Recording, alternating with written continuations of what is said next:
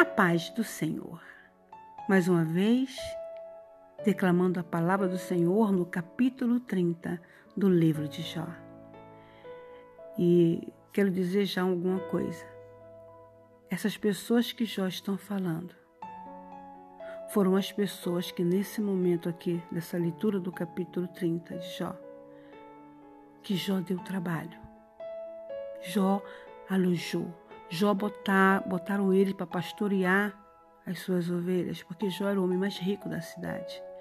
E essas pessoas agora, naquele momento ali que Jó estava vivendo a sua situação, em vez de, de serem agradecidos, não só não foram agradecidos, mas os seus próprios filhos zombavam de Jó. É por isso que a nossa confiança tem que estar em Deus. Mas vamos prosseguir com o declamo que diz assim, capítulo 30. Mas agora os jovens riem de mim, jovens cujos pais não mereceriam ficar ao lado dos cachorros que tomavam conta das minhas ovelhas. Eles são fortes, sem dúvida, mas incapazes de trabalhar decentemente.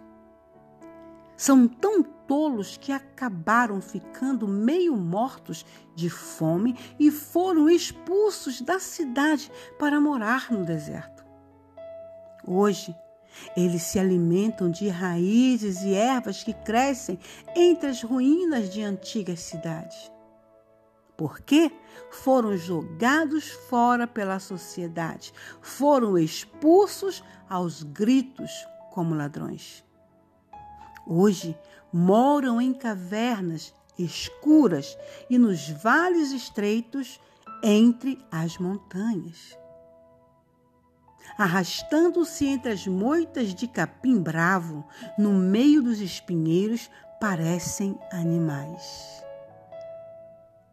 Aí vocês imaginem Jó na situação que se encontrava, essas pessoas, porque Jó perdeu tudo, e aonde eles foram parar. Amém. Arrastando-se entre as moitas de capim bravo, no meio dos espinheiros, parecem animais. E agora, os filhos deles também mostram que são tolos, pois zombam de mim. São iguais aos pais, sem valor para o mundo. Agora, eu me tornei motivo de zombaria e brincadeiras maldosas para esse tipo de gente. Eles me desprezam, fogem de mim e não perdem uma chance de me cuspir no rosto, cuspindo no prato que comeu, irmãs. É terrível isso. Porque nós sabemos que no final Jó foi retribuído por Deus dez vezes mais. Amém? Continuamos. Eles me desprezam, fogem de mim e não perdem uma chance de me cuspir no rosto. Tudo isso porque Deus me tirou o poder e as riquezas. Sim, é por isso que eles querem me mostrar como são livres e independentes. Esse bando de maus elementos me ataca e procura me destruir a traição.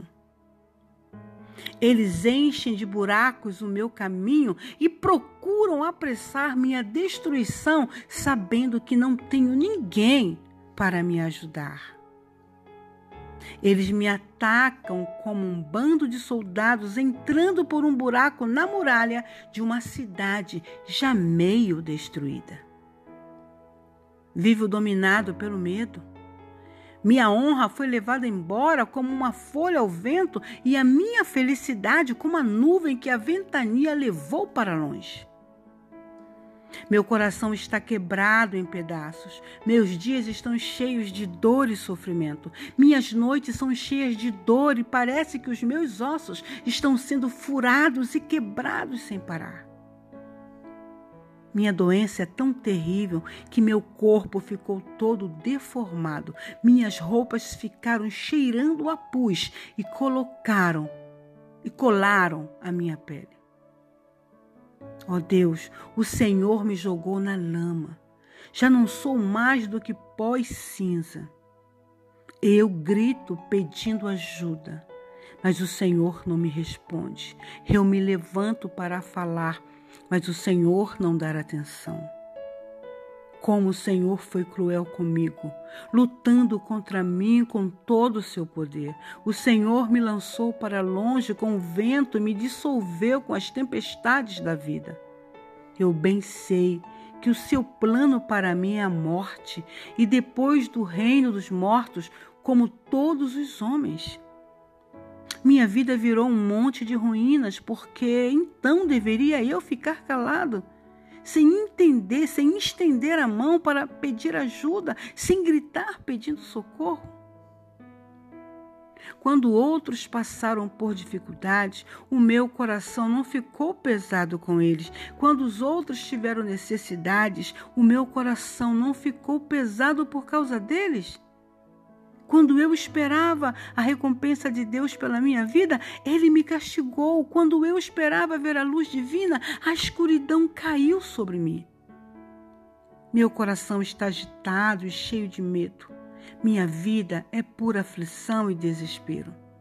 Meu rosto está escuro, não de tomar sol, mas de chorar de tristeza.